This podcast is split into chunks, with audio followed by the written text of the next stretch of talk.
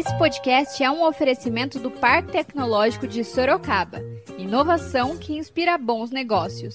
Saiba mais no site www.parktecsorocaba.com.br. Bom dia para você, nosso leitor e ouvinte. Esse é mais um podcast do Zenorte, trazendo para você, logo cedinho, o que há de mais importante em Sorocaba. Todos os dias, a partir das 7 da manhã, a gente vai trazer para você o boletim com as últimas notícias. Eu sou a Kali Momesso. E eu sou Angela Alves, então fique ligado. E vamos lá. E hoje é sábado, dia 30 de maio, e nós vamos trazer para você, nosso leitor e ouvinte, as principais notícias da cidade. No podcast de hoje, nós falaremos de uma entrevista feita pelo Zenorte com a dermatologista doutora Fernanda Gomes. Iniciando a entrevista, a doutora foi perguntada sobre o seu trabalho durante esse período em que só se fala sobre o coronavírus. Então, Fernanda, as demandas continuam, né? Eu, eu lido, assim, eu tenho uma formação muito ampla e uma atuação ampla na área da dermatologia, eu atuo tanto na doença, quanto na estética, quanto em cirurgia. E por conta da minha atuação como homeopata, também é um outro braço, né, de atuação. E as demandas continuam. A gente sabe que, né, quem tem doença de pele continua precisando de assistência e tudo mais. Eu continuo trabalhando, a gente ficou com a clínica fechada por um tempo, assim que começou a história toda, acho que foi mais assim no sentido de entender o que, que era, o que estava acontecendo, como que a gente poderia se comportar perante a situação, mas em nenhum momento eu parei de atender. Hoje eu dedico parte do meu atendimento à telemedicina e outra parte a atendimento presencial telemedicina é uma coisa que, que tem nos ajudado muito, principalmente para quem não, não precisa sair de casa. Na homeopatia é absolutamente pertinente a telemedicina e para algumas situações pontuais na dermatologia também. Então eu continuo atendendo, a gente vai igual astronauta atender, né? Com é. todas as medidas de segurança, mas é o que a situação pede e é o que, que a gente pode fazer, né? No sentido de auxiliar como serviço essencial, não tem como a gente parar totalmente. É uma coisa inviável, né? Ela explicou um pouco sobre o seu trabalho presencial e à distância. Hoje eu faço as duas coisas, Fernanda. Eu tenho metade do meu dia dedicado à telemedicina, um turno de telemedicina e um turno de atendimento presencial. E a gente tem deixado o cliente escolher o que ele prefere, né? A gente oferece as duas modalidades e o cliente escolhe. Em algumas situações, a gente faz a telemedicina e aí eu pontuo, falo, não, no seu caso, eu preciso de uma avaliação pessoal, né? Uma avaliação presencial. E daí a gente coloca essa avaliação também na programação. Ela relatou um aumento no número de pacientes com queimaduras. E tem de tudo, tem queixo ralado, tem picada de abelha, aranha, formiga, né? As pessoas também ficam muito em casa. E a, a demanda de queimadura aumentou mas interessante é que aumentou mais em adultos. Os adultos estão cozinhando mais em casa, né? A dura em adulto em quem está mexendo com cozinha, com fogão mesmo. A doutora Fernanda foi questionada sobre qual é o momento ideal de levar os filhos ao dermatologista. Então, Fernanda, essa é uma dúvida frequente, inclusive. A gente tem, tem duas visões. Tem a visão assim, já leva quando precisar, quando tiver algum problema na pele, leve de resolver um problema, né? E aí, naquela situação, o médico aproveita para dar as orientações. E tem uma outra visão, que é uma visão de, de começar a tratar de maneira correta, a cuidar daquela pele de maneira correta, desde sempre. Né? Então, assim, o ideal é que a família esteja orientada quanto aos cuidados com a criança desde que a criança nasce. Isso pode ser feito pelo dermatologista ou pode ser feito pelo pediatra, mas o importante é que a família saiba cuidar da pele da criança, da pele, dos cabelos e das unhas. Né? Se isso tivesse sido orientado pelo pediatra, a gente pode realmente protelar um pouquinho a visita ao dermatologista. O que a gente percebe é que não é uma orientação frequente na consulta do pediatra. Então, diante disso, né, considerando tudo isso, é, ou a gente orienta os pais, ou a criança realmente precisaria ir ao dermatologista o mais cedo possível. Eu tenho, na minha prática, orientado muito as mães. Quando a, a, a cliente já é né, já faz acompanhamento comigo, fica grávida, vai ter um bebê, eu já dou as orientações que ela vai ter com a criança. Então, é. né, a gente consegue facilitar isso, agilizar esse processo. Se a mãe estiver bem orientada em relação a isso, em torno de 5 anos de idade é uma idade boa para visitar o dermatologista pela primeira vez. A leitora Cecília enviou sua pergunta à dermatologista pelos comentários. Ela perguntou se existem maneiras de eliminar o melasmo. Então, melasma, Cecília, é uma doença que a gente fala que é uma condição, uma dermatose crônica, é uma hiperpigmentação da pele, então são manchas que aparecem geralmente na face, em áreas de muita exposição solar. E ele tem relação com a exposição solar, tem relação com hormônio, por isso que mulher geralmente tem mais, e tem relação com miscigenação racial. Geralmente as pessoas que são misturadas do ponto de vista racial, elas têm uma tendência a ter mais melasma. O brasileiro, de maneira geral, é muito miscigenado, né? Então a gente vê muito na nossa população. Não se fala atualmente em cura para melasma, mas tem muito tratamento interessante, tem muito produto de aplicar, tem muito procedimento. Eu, particularmente, eu destaco a eficácia do drug delivery, que é entregar a droga na profundidade. Um, das, um dos grandes desafios, sabe, Fernando, no melasma? É você hum. conseguir fazer com que o creme que clareia chegue onde ele precisa chegar, na profundidade da pele. Então, às vezes, você passa ele na superfície, mas ele não consegue entrar e pegar exatamente onde está a mancha. Ele fica antes da mancha. E quando a gente consegue criar microcanais na pele e colocar o produto, ele entra onde ele precisa chegar.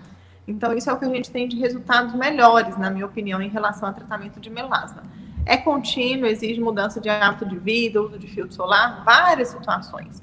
Né? E lembrando de um ponto importante, é que o melasma ele piora muito com luz visível. E nós temos ficado muito expostos à luz visível.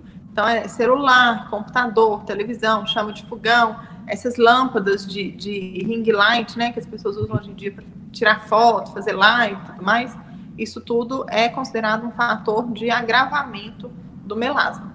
Ela falou também sobre a queda de cabelo tem que avaliar. Queda de cabelo é, é um sintoma que precisa ser diagnosticado. A gente tem que ver qual que é o diagnóstico em relação a essa queda de cabelo.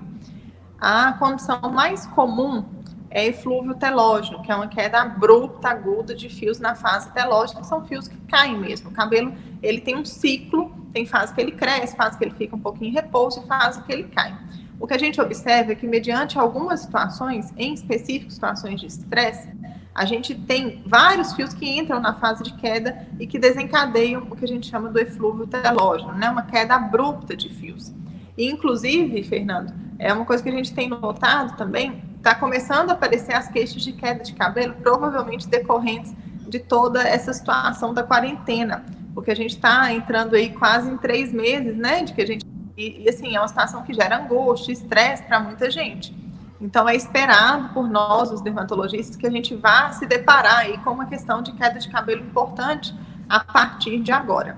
É, tem muita coisa a se fazer do ponto de vista de suplementação, no sentido, no sentido de acelerar a recuperação. Mas a gente sabe que o eflúvio telógeno tem um ciclo e que ele melhora sozinho. Então, ele melhora com, sem ou apesar do tratamento. O que a gente consegue fazer é acelerar a recuperação. A doutora explicou um pouco sobre a condição de dermatite atópica. A dermatite atópica ou eczema atópico é uma condição dermatológica que cursa com uma hipersensibilidade a alergênicos.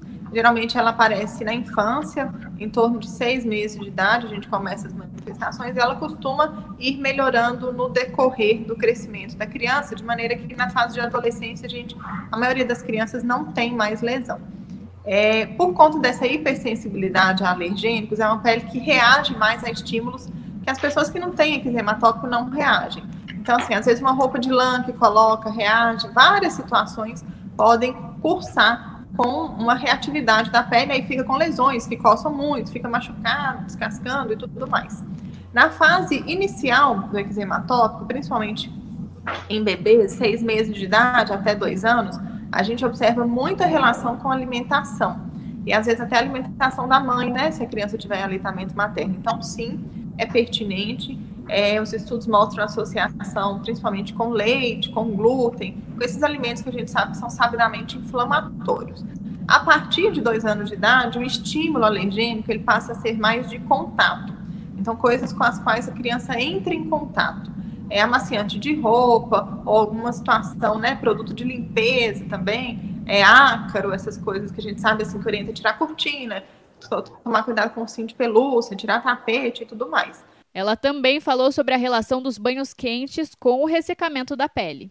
O banho quente, ele resseca mais a pele.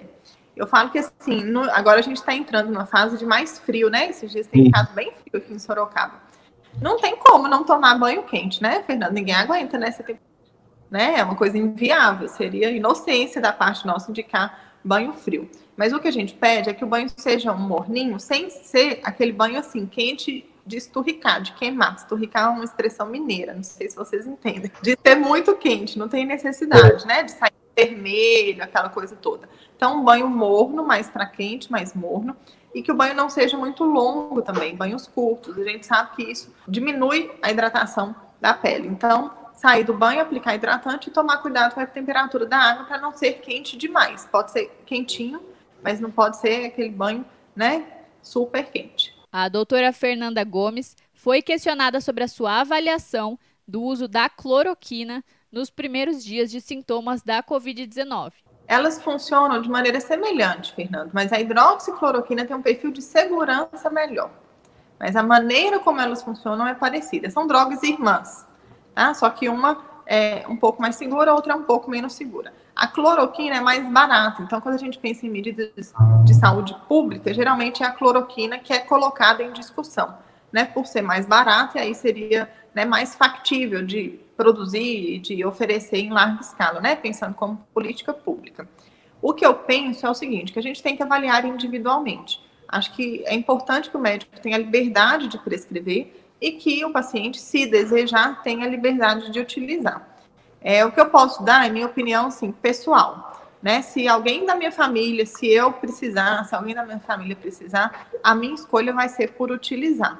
Eu não vejo tanto efeito adverso assim na hidroxicloroquina e diante da possibilidade de controlar a replicação viral, acho que é pertinente. Ela também falou sobre o uso do álcool para a higienização das mãos. Não, os dois ressecam, né? Álcool, de maneira geral, ele resseca a mão, então a gente já tem que hidratar um pouquinho mais, né? Diante da necessidade de uso de álcool. É, a primeira coisa é que é mais legal lavar a mão com sabão do que usar álcool gel. O álcool gel seria para situações em que a gente não consegue lavar com sabão. O que acontece, né? Às vezes você está na rua, você precisa higienizar ali, não tem um sabão e uma água para fazer essa higiene. Então, diante da necessidade de usar o álcool, a gente tem a opção do álcool em solução, que é aquele líquido, que é um pouco mais difícil de encontrar, e tem o álcool em gel. O álcool em solução geralmente é só álcool mesmo, né? A 70%, com pouca coisa junto na formulação. O álcool gel, para ele virar um gel, a gente tem que colocar mais ingredientes. E é comum ter ingredientes que não são tão bons. O pessoal põe muito perfume, muita fragrância para ele ficar gostosinho e tudo mais. E às vezes coloca algumas substâncias que irritam também a pele, mais ainda. Então tem que tomar cuidado, cuidado com a formulação do álcool em gel. A doutora falou sobre formas de manter os cuidados com a pele durante esse período de frio.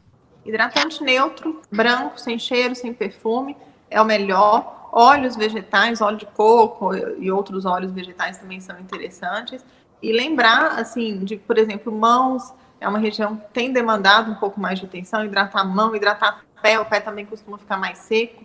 Aproveitar que está frio, colocar, passar hidratante no pé e calçar uma meia, que aumenta a absorção do hidratante né? São todas situações que ajudam. Na verdade, Fernando, são cuidados que a gente tem que fazer o ano inteiro, mas que nessa fase a gente sente a pele um pouco mais ressecada, né? A percepção do ressecamento aumenta nessa fase do ano. Mas são cuidados que, de rotina que a gente pode implementar durante todo o ano. A dermatologista recomendou o uso diário de protetor solar no rosto e no corpo. É, o fator recomendado pela Sociedade Brasileira de Dermatologia é 30 FPS de 30 na face e FPS de 15 no corpo como fator mínimo. A partir daí você poderia usar. Então, 30 em rosto, 15 no corpo. O que a gente observa é que assim, a quantidade de protetor que tem que aplicar para chegar naquela proteção do rótulo é uma quantidade grande, não é pouquinho, não é passar pouco, é passar assim, moderadamente, sabe? Então é. tem que dar uma besuntada no produto. Se a pessoa não tiver o hábito de passar uma quantidade maior, aí é recomendado aumentar o fator de proteção solar, por exemplo, para face para 50, para você chegar numa proteção de 30, entendeu? Então, nesse sentido, só de aplicação. Eu acho que o 30 é um número razoável, consistente e que protege para a maioria das pessoas. Ela falou sobre a importância de ficar esperto com o limão somado à exposição ao sol. Mancha. O limão ele tem esse potencial de manchar se tiver exposição solar. A gente chama isso de fitofotodermatose. Uma vez manchada a pele, a gente tem que aguardar um pouquinho, sabe? Em geral, aplicando protetor solar, evitando exposição solar na região, a gente tem um clareamento natural dessa lesão. E se restar alguma manchinha, a gente consegue clarear com clareadores convencionais. Mas sim, mancha. E aí a melhor coisa é prevenir, não usar limão e sair no sol. Depois de usar limão, lavar a mão com sabão, né? Garantir que ele saia de maneira completa. Eu tenho uma, uma história aqui em casa que Maria era bem pequenininha e eu tenho mania de tomar shot de limão de manhã. Teve um dia que espirrou na mãozinha dela, eu não vi. É, fui dar banho de sol nela e ela ficou com a mãozinha manchada. Ficou uns dois uhum. meses com a mãozinha manchada de limão. E hoje já saiu. Então a gente vê assim que a gente tem uma melhora sozinho, sem fazer nenhuma interferência, mas em algumas situações a gente pode sim ajudar, auxiliar, clareando. A doutora Fernanda falou sobre o uso do Botox. Botox ou toxina botulínica é um tratamento que a gente faz para amenizar as expressões faciais. Né? A gente aplica no músculo e ele faz com que o músculo contraia menos e aí a gente fica com menos ruga no lugar. Na região da testa aqui, entre os olhos, na lateral, nos pés de galinha. E a gente pode aplicar também nessa região aqui do pescoço, que tem um músculo chamado platisma, que também melhora muito o contorno do rosto. É, a toxina botulínica, ela dura em torno de 4 a 6 meses, é a duração dela.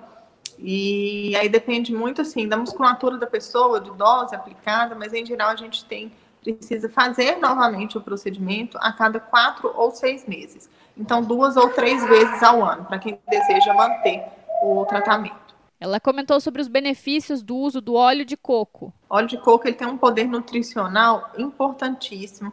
Ele pode ser usado na pele, como hidratante mesmo, sair do banho, aplicar na pele. Pode ser o óleo de coco convencional, esses óleos de coco que a gente vende, que a gente compra em supermercado. E ele também pode ser usado nos cabelos, principalmente no comprimento dos fios.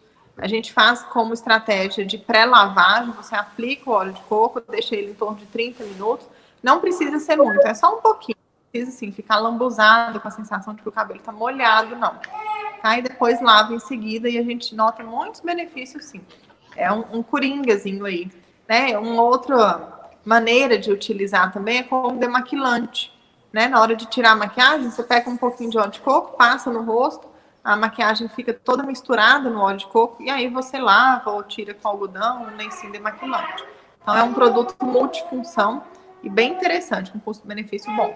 A dermatologista explicou também sobre como cuidar de queimaduras.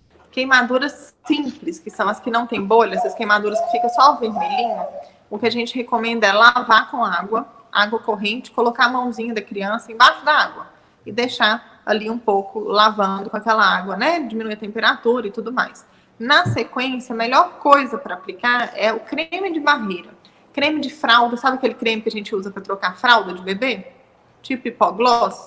É ótimo para queimadura. Outra coisa que é muito bom para queimadura é lanolina, que é um outro creme de barreira, ou vaselina sólida. Então, são produtos que, na verdade, eles não vão interferir na queimadura, vão só fazer uma barreira para deixar aquela pele cicatrizar sozinha. É o mais importante. A doutora falou sobre a importância de se retirar a maquiagem antes de dormir. A pele ela precisa, porque a maquiagem ela pode obstruir um pouquinho os poros, é como se, a, se impedisse as trocas, né? Impedisse de respirar a pele. Então, na hora que a gente dorme de maquiagem, a gente tira da pele um tempo importante ali de recuperação, né? De descanso.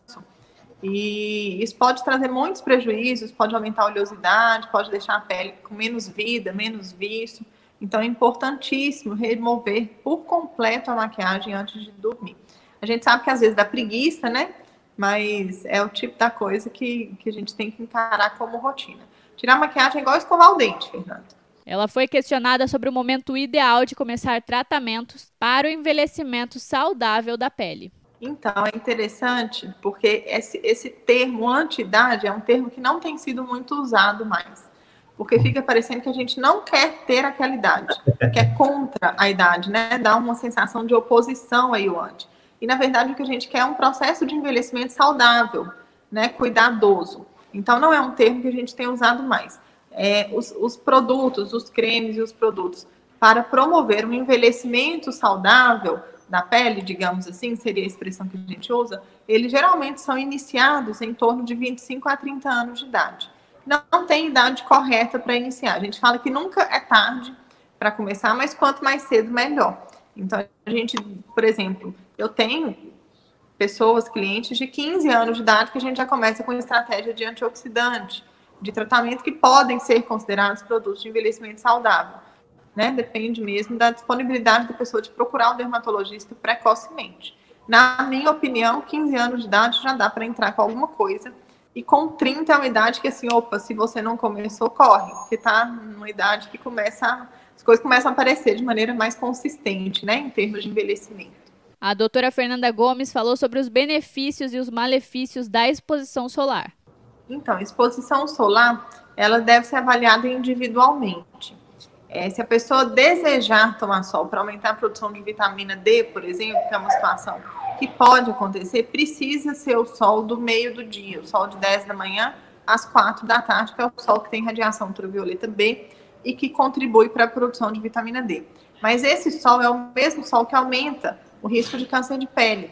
Então, se a pessoa vir e falar, ah, eu tenho uma história de câncer de pele, meu avô, meu tio, alguém teve câncer de pele na família, é um câncer de pele que a gente considera importante, ela tem um fator de risco a mais para ter câncer de pele.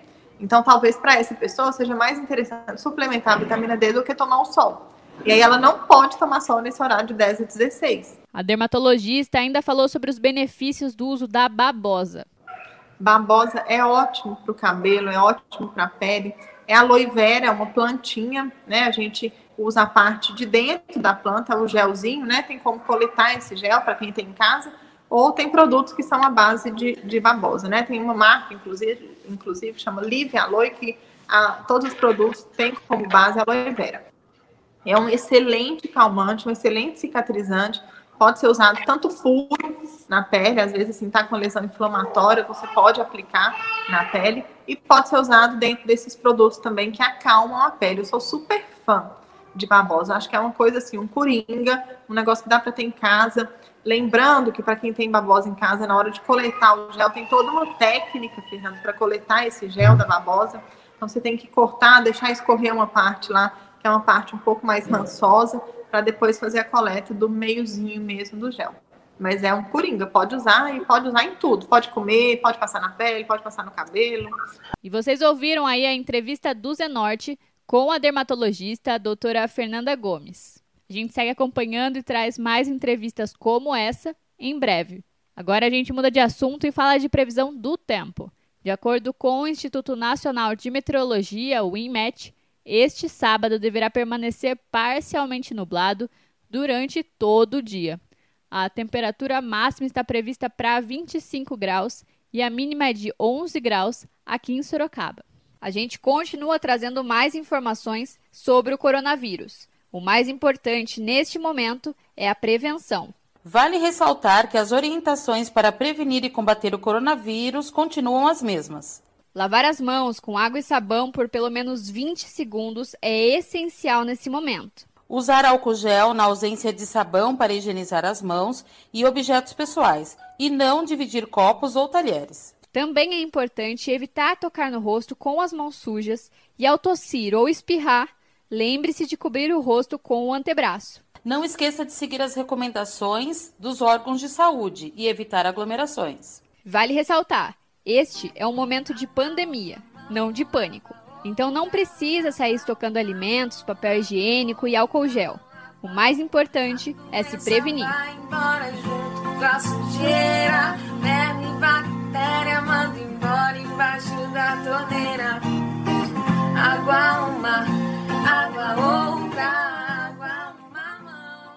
E agora você escuta o recado de um dos nossos apoiadores, Predial Novo Mundo. Escuta só. Novidade na cidade. Loteamento Parque Vista Bárbara. Terrenos comerciais e residenciais a partir de 154 metros quadrados. Um bairro misto totalmente planejado para sua família viver bem. Infraestrutura completa e obras já concluídas localizado na zona norte de Sorocaba, na Avenida Sandro Antônio Mendes, próximo às indústrias, escolas, creches, ao Parque Tecnológico e muito mais. De fácil acesso pela Avenida Itavuvu e pela Avenida Antônio Silva Saladino. E a oportunidade de entrada facilitada. Parcelas a partir de R$ 799,99 com financiamento direto na loteadora.